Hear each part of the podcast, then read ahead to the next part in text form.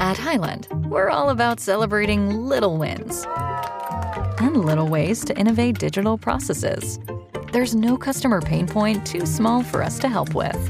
Maybe that's why more than half of the Fortune 100 looks to Highland to connect their content and data, improve processes, and turn little efficiencies into big wins for their customers and clients. Highland, intelligent content solutions for innovators everywhere at highland.com.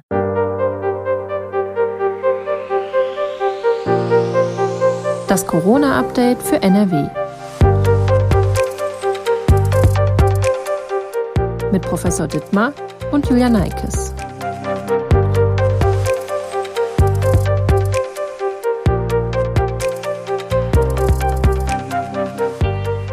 Hallo und herzlich willkommen zu einer neuen Folge von Das Corona-Update für NRW. Heute ist Mittwoch, der 22. Juli. Ich bin Julia Neikes und arbeite in der Videoabteilung der Funke Mediengruppe in Essen. Professor Ulf Dittmar, Leiter der Virologie am Uniklinikum in Essen, ist mein Gesprächspartner und beantwortet auch diesmal wieder aktuelle Fragen rund um die Corona-Pandemie. Hallo, Herr Professor Dittmar. Guten Morgen, Frau Merkes. Wir wollen heute unter anderem darüber sprechen, welchen Einfluss der Präsenzunterricht auf das Infektionsgeschehen bei uns in NRW hat oder vielleicht auch nicht hat, Außerdem Thema, welche Werte muss man in Zusammenhang mit der Delta-Variante beachten, um ein genaues Lagebild für Deutschland zu bekommen? Und warum reicht der Blick auf Prozentzahlen da nicht aus, beziehungsweise ist sogar unter Umständen irreführend?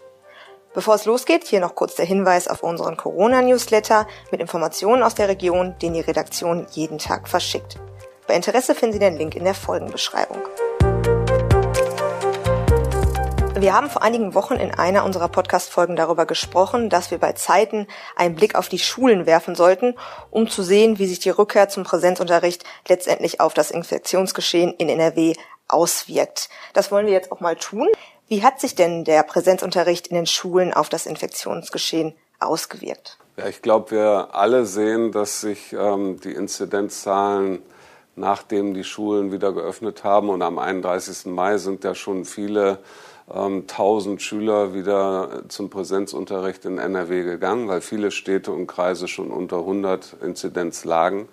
Ähm, und seitdem haben wir eine stetige Abnahme der Inzidenzen erlebt.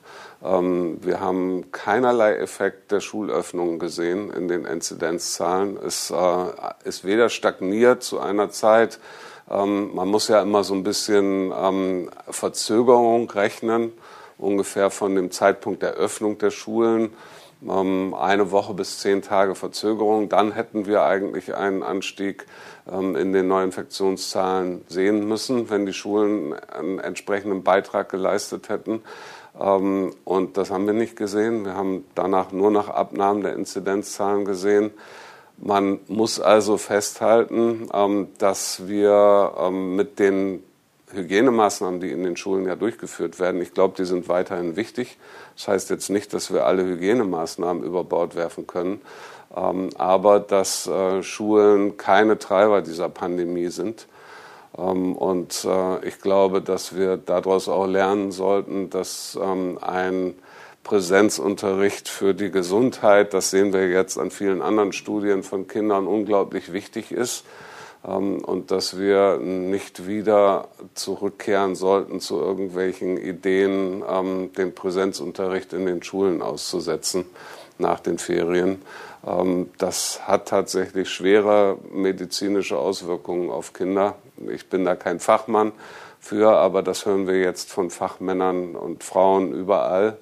Und ich glaube, diese Frage sollte ein für alle Mal beantwortet sein. Und wir sehen Schulen nicht als Pandemietreiber. Das heißt, wenn es hier und da im Einzelfall auch mal zu Infektionen kommt oder gekommen ist, äh, scheinen ja auch dann die Quarantänemaßnahmen bzw. generell die Maßnahmen, die die Schulen dann einleiten, ähm, zu funktionieren. Genau, wir haben mit dem Hygienekonzept, was ja inzwischen alle Schulen haben, keine großen Infektionsketten in Schulen gesehen, auch nicht in Kitas. Also die Kitas ähm, kann man ja in das, was wir jetzt diskutieren, mit einbinden.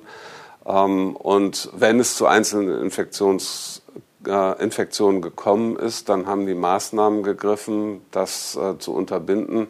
Ähm, wie gesagt, dadurch haben wir keine großen Infektionsketten gesehen. Ich bin mir auch ziemlich sicher, dass in der Phase, als wir ständig steigende Inzidenzwerte hatten, ähm, die wahren Treiber dieser Pandemie wo ganz anders lagen.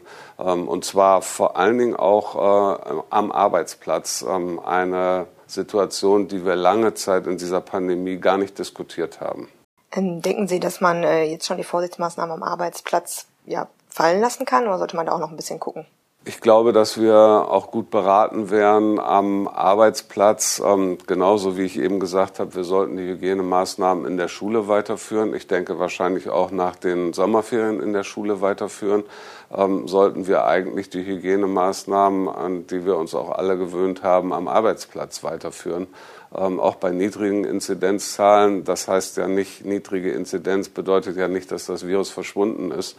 Ähm, es können sich trotzdem bei einzelnen Arbeitgebern noch große Infektketten bilden. Natürlich ist ein Teil der Bevölkerung ähm, geimpft und äh, dagegen geschützt, aber eben nur ein Teil der Bevölkerung, ähm, längst noch nicht alle. Und äh, solche Maßnahmen wie Mund-Nasenschutz und ähm, Lüften und nicht zu große Gruppen in geschlossenen Räumen ähm, sollten wir meiner Ansicht nach weiterführen und auch bei nicht geimpften Personen das Testen, was wir immer mehr in den was immer mehr in den Hintergrund rückt, ähm, war sicherlich ein Teil dieser Pandemiekontrolle, die wir jetzt in Deutschland gesehen haben. Sie sagten gerade schon, dass die ähm, Inzidenzen niedrig sind. Und das mal ganz kurz ein. Die 7-Tage-Inzidenz in Nordrhein-Westfalen liegt heute am 22. Juli bei 8,2, Tendenz weiter sinkend. Deutschlandweit bei 8 und auch die Zahl der aktiv Infizierten sind immer weiter und liegt heute bei schätzungsweise nur noch 6.600 Personen, auf NRW bezogen jetzt. Ähm, am 5. Juli starten die Sommerferien, sechs Wochen gehen die dann. Mitte August kehren die Schüler und Schülerinnen dann wieder zurück. Sie sagten gerade schon, dann sollten die Hygienemaßnahmen jetzt nicht vollkommen ja, fallen gelassen werden. Ähm, wie sieht das in Bezug auf den Mund-Nasenschutz aus? Würden Sie denken oder schätzen, dass man auch in sechs Wochen dann noch in den Schulen Mund-Nasenschutz tragen sollte? Ich denke, man sollte auf jeden Fall mit dieser Maßnahme wieder beginnen. Ähm, sie ist ja jetzt schon für die Pausen, also im Freien ausgesetzt. Das ist auch vollkommen richtig. Ähm, aber wir sehen, dass äh, genau das ein Problem in England war. In England ist der Mund-Nasenschutz in Schulen schon sehr frühzeitig abgeschafft worden wieder. In den Klassenräumen, dort hat es jetzt häufige Infektionen mit dem Delta-Virus gegeben. Das heißt, die Sicherheit der ähm, Schulen, die wir im Moment in Deutschland gesehen haben, ähm, die ist gewährleistet mit dem Hygiene Konzept, was wir bisher in den Schulen haben. Und das sollten wir auch erstmal weiterführen. Ähm, das macht einen Präsenzunterricht möglich, der für alle Kinder offensichtlich sehr, sehr wichtig ist. Die Delta-Variante, die zunächst in Indien aufgetaucht ist, steht weiterhin in der öffentlichen Berichterstattung im Mittelpunkt, kann man sagen. Das RKI veröffentlicht ja in dem Bericht zu Virusvarianten von SARS-CoV-2 in Deutschland regelmäßig Zahlen zu den verschiedenen Varianten. Ähm, ich würde jetzt gar nicht so sehr auf die aktuellen Zahlen schauen wollen, sondern tatsächlich einmal ganz kurz darüber sprechen wollen, welche Werte man grundsätzlich beachten und ja sollte und wo man differenzieren muss, um letztendlich ein möglichst realistisches Bild zu erhalten.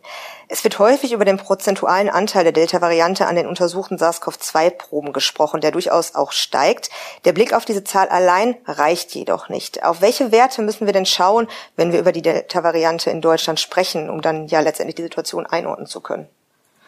Ja, in der Tabelle, die das RKI aufgrund der Zahlen, die ähm, berichtet werden, aus den einzelnen Laboren zusammenstellt, ähm, gibt es zwei wichtige Zahlen. Das ist einmal der prozentuale Anteil. Ähm, sicherlich ist das wichtig zu beobachten, wie verschieben sich die verschiedenen äh, Virusvarianten gegeneinander. Ähm, dann gibt diese Tabelle aber auch noch die absolute Zahl von positiven Menschen mit dieser Variante in den verschiedenen Wochen wieder. Und es ist sicherlich auch wichtig, um die Gesamtsituation einschätzen zu können, sich diese absolute Zahl anzugucken. Ähm, die ist äh, übrigens schon mal bei 114 in Deutschland gewesen und in der, ähm, wir haben noch keine Daten von der letzten Woche, in der vorletzten Woche bei 74.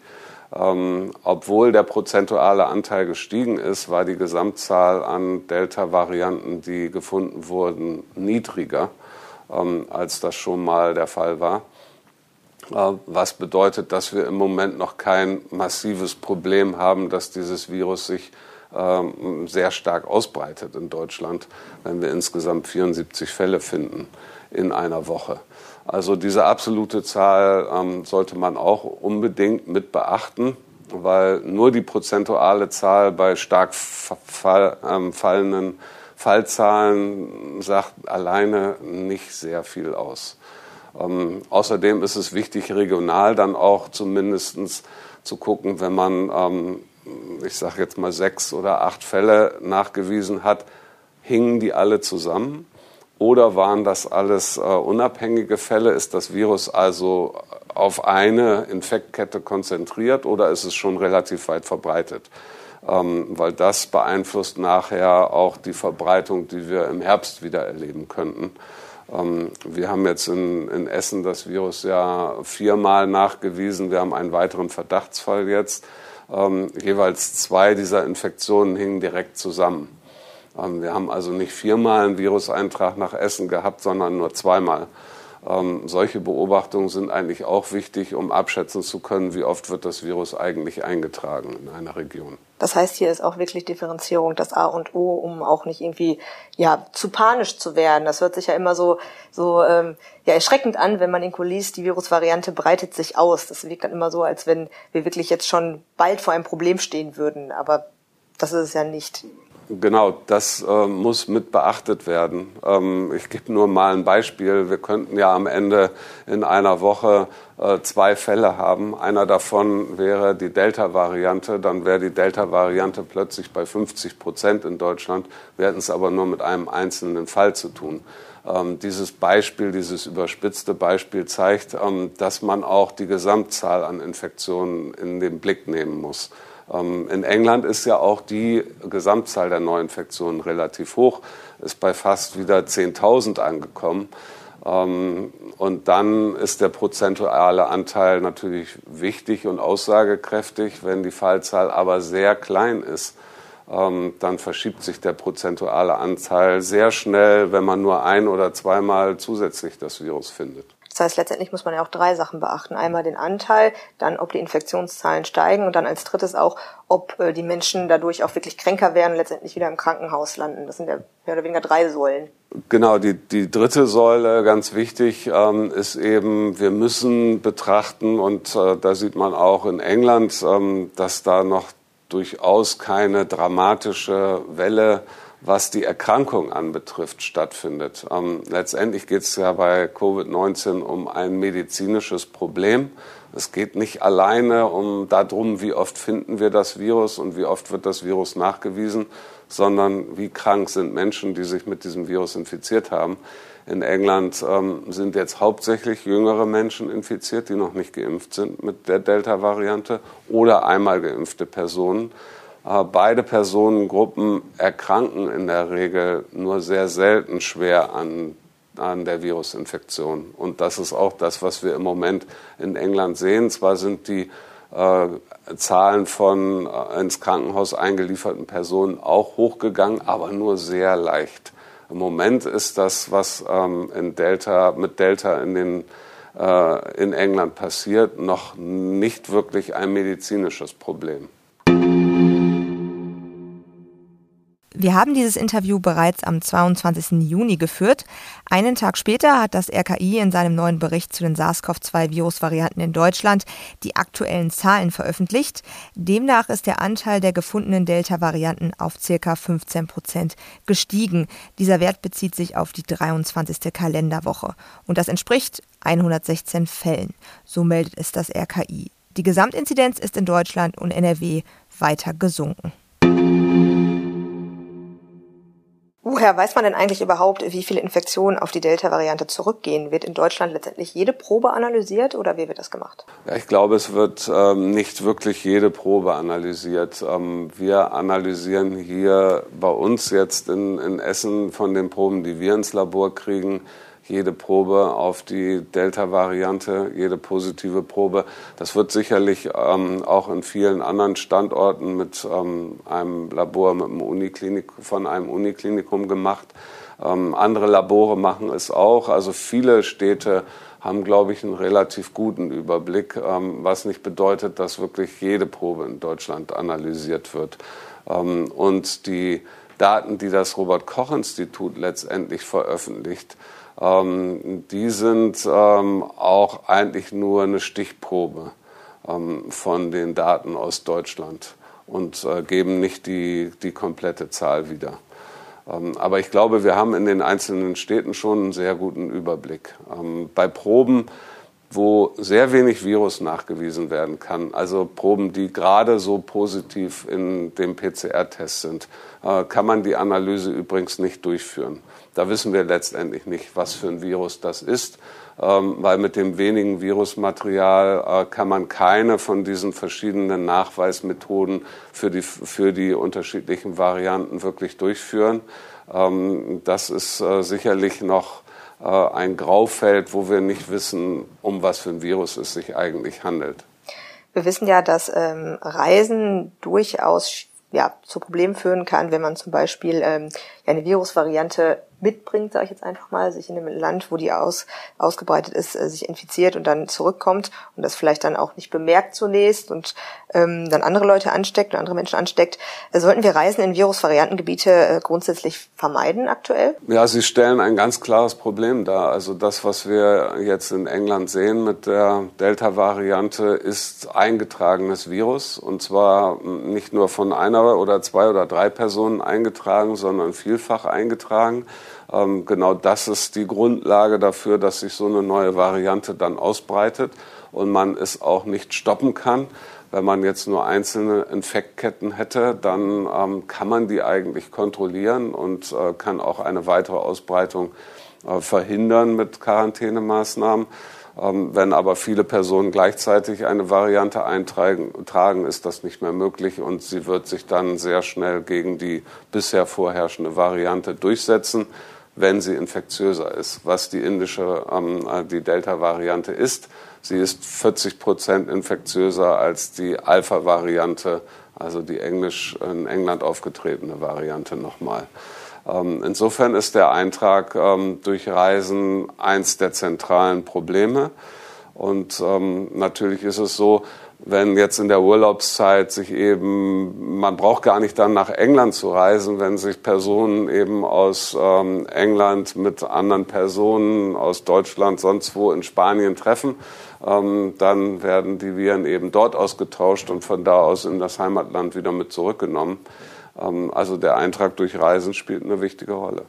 Also ist da nach wie vor auch Vorsicht geboten. Da wäre Vorsicht geboten und eine genaue Wahl des Urlaubsortes. Also auch das, was wir jetzt in Portugal sehen und in Spanien breitet sich die Delta-Variante auch stark aus.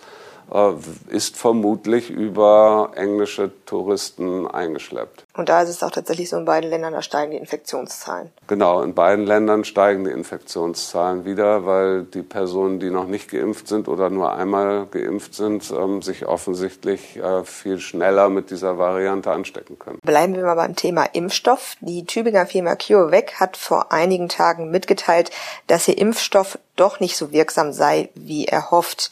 Wie gut wirkt der Impfstoff denn nach aktuellen Daten gegen SARS-CoV-2? Was weiß man darüber? Ja, die Schutzdaten, die die Firma jetzt vorläufig ausgewertet hat von der klinischen Phase 3, deuten auf einen Impfschutz hin, der nur unter 50 Prozent liegt. Ähm, also im Moment noch knapp unter 50 Prozent. Das ähm, wäre noch nicht mal die Richtlinie erreicht, die eigentlich für eine Zulassung gilt. Ähm, das heißt, das sind leider schon sehr enttäuschende Daten, weil da hatten wir mit einem weiteren RNA-Impfstoff eigentlich fest gerechnet, ich selber auch. Ähm, es ist jetzt ungewöhnlich, dass äh, ein RNA-Impfstoff, der sich bei anderen Firmen als so wirksam und effizient herausgestellt hat, jetzt ähm, die nötigen Kriterien nicht erreicht. Ähm, und ähm, ja, das ist eine große Enttäuschung und ähm, auch ein Rückschlag für die Impfkampagne, muss man sagen, auch in Deutschland. Ab was für einem Wert äh, werden Impfstoffe zugelassen? Ja, es ist eigentlich der Wert über 50 Prozent der als erste Richtschnur für so eine Zulassung gilt. das wird natürlich nochmal neu diskutiert, wenn es äh, andere Impfstoffe gibt oder wenn sich herausstellt, äh, dass es sehr, sehr schwer ist, einen Impfstoff herzustellen. Also äh, ganz klar, wenn man jetzt einen Impfstoff gegen HIV hätte, der zu 40 Prozent oder 45 Prozent schützen würde, würde man sicherlich eine Zulassung erteilen ähm, und sowas auch anwenden, weil bis jetzt ist es gar nicht möglich, dagegen zu impfen.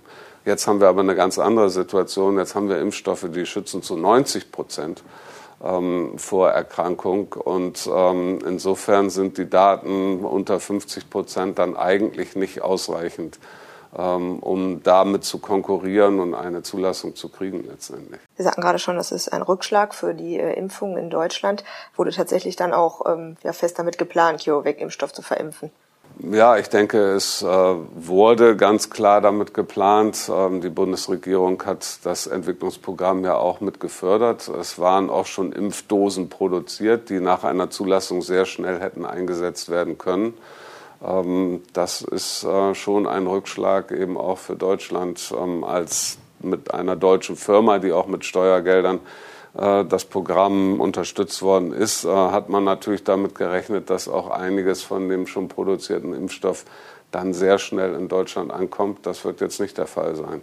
Dieser Impfstoff durchläuft aktuell die Studienphase 3 mit vermutlich vielen tausend oder zehntausend Probanden. Kann man solch einen Impfstoff in dieser Phase auch nochmal anpassen oder verbessern?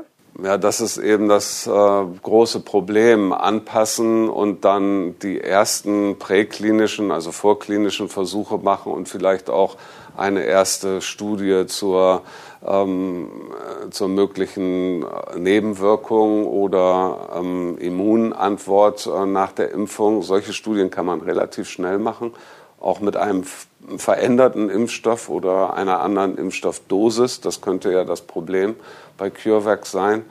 Aber eine Phase-3-Studie mit mehreren 10.000 ähm, Menschen, Freiwilligen, die da teilnehmen, das ist eine riesige logistische Aufgabe. Das kann man nicht mal eben so wiederholen oder während der laufenden Studie irgendwas anpassen. Ähm, das geht nicht. Das müsste man ganz von vorne beginnen. Also das ist ein unglaublicher zeitlicher Rückschlag. Ähm, und in bestimmten Ländern, in denen die Neuinfektionszahlen zum Glück stark gesunken sind, könnte man so einen Impfstoff auch gar nicht mehr ausprobieren. Man könnte das Ergebnis am Ende gar nicht auswerten. Das kann man nur in Ländern, wo relativ viele Infektionen noch stattfinden. Ähm, das heißt, die Möglichkeiten werden im Sommer auch immer beschränkter, ähm, so einen Impfstoff nochmal auszutesten. Also das ist etwas, was in der Phase 3 sehr schwierig oder gar nicht möglich zu korrigieren ist und mal eben neu zu machen ist.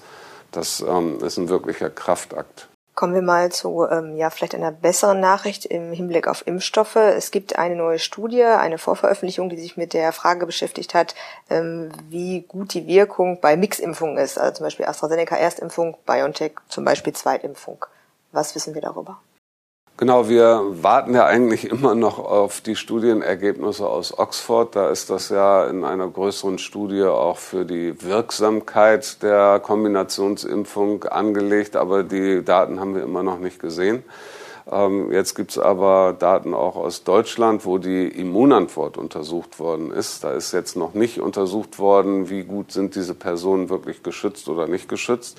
Das ist in Deutschland auch gar nicht mehr möglich, weil wir zum Glück so eine niedrige Inzidenzzahl und Neuinfektionen haben. Aber wenn man sich die Immunantwort anschaut, dann sieht man ganz eindeutig, dass ähm, die Immunantwort mit der Miximpfung AstraZeneca erst und dann ein RNA-Impfstoff ähm, so stark ist wie bei keiner anderen ähm, Kombination. Ähm, also auch nicht bei den gleichen Impfungen RNA, RNA oder AstraZeneca, AstraZeneca. Äh, sowohl die Antikörperantwort als auch die T-Zellantwort ist bei der kombinierten Impfung am besten, ähm, so dass wir davon ausgehen müssen, dass die aus der Not geborene Kombination AstraZeneca erst und dann RNA-Impfung tatsächlich das äh, effektivste ist, was wir am Impfung im Moment haben.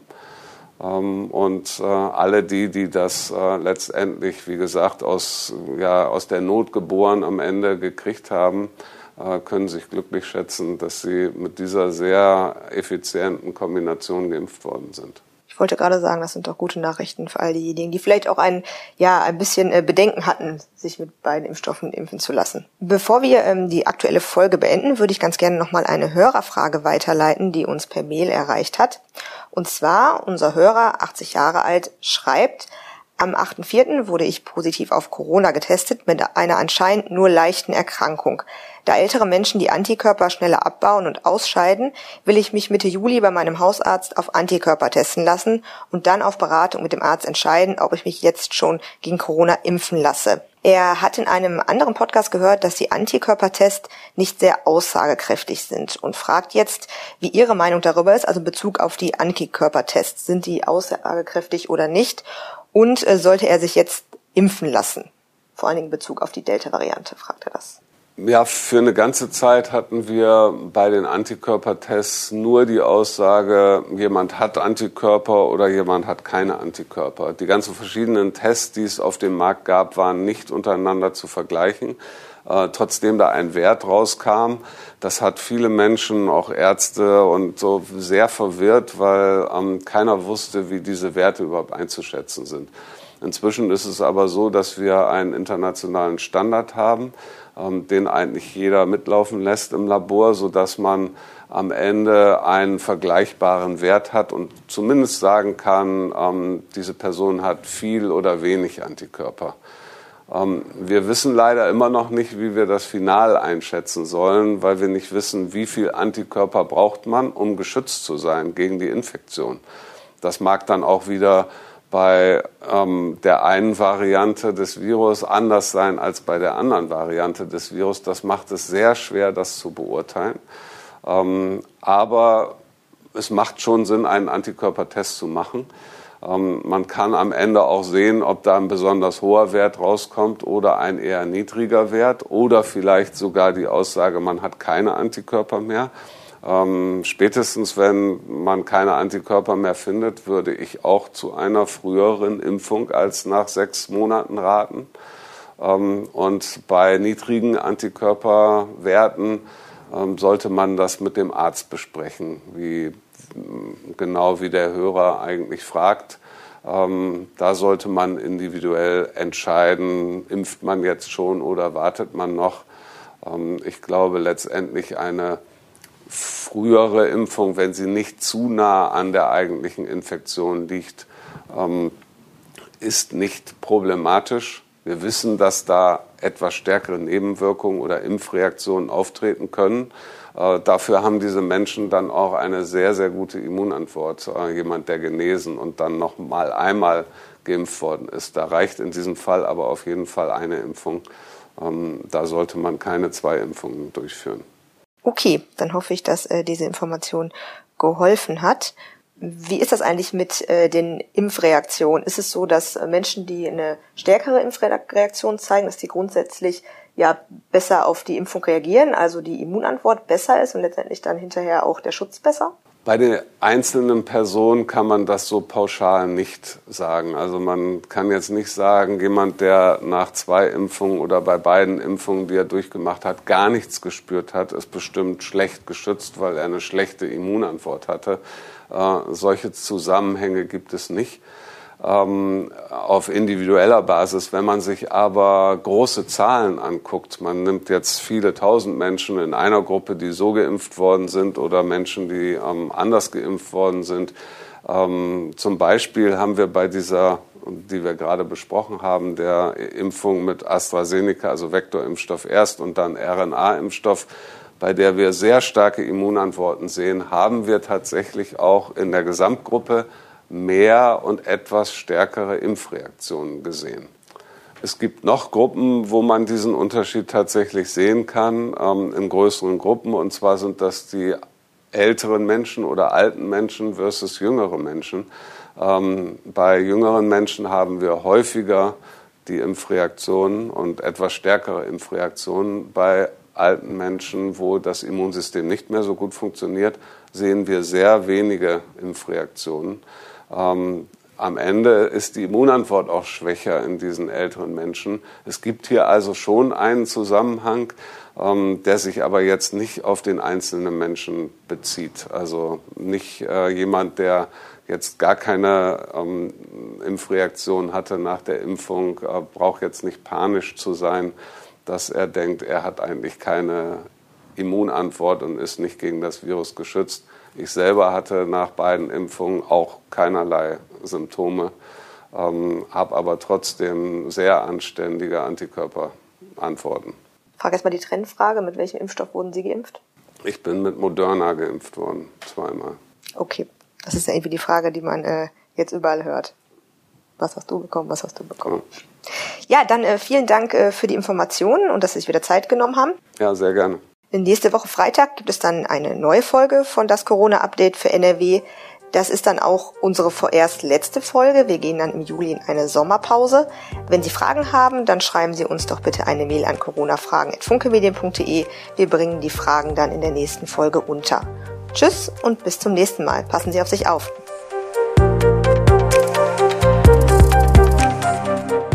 Ein Podcast der WAZ, WP, NRZ und WR.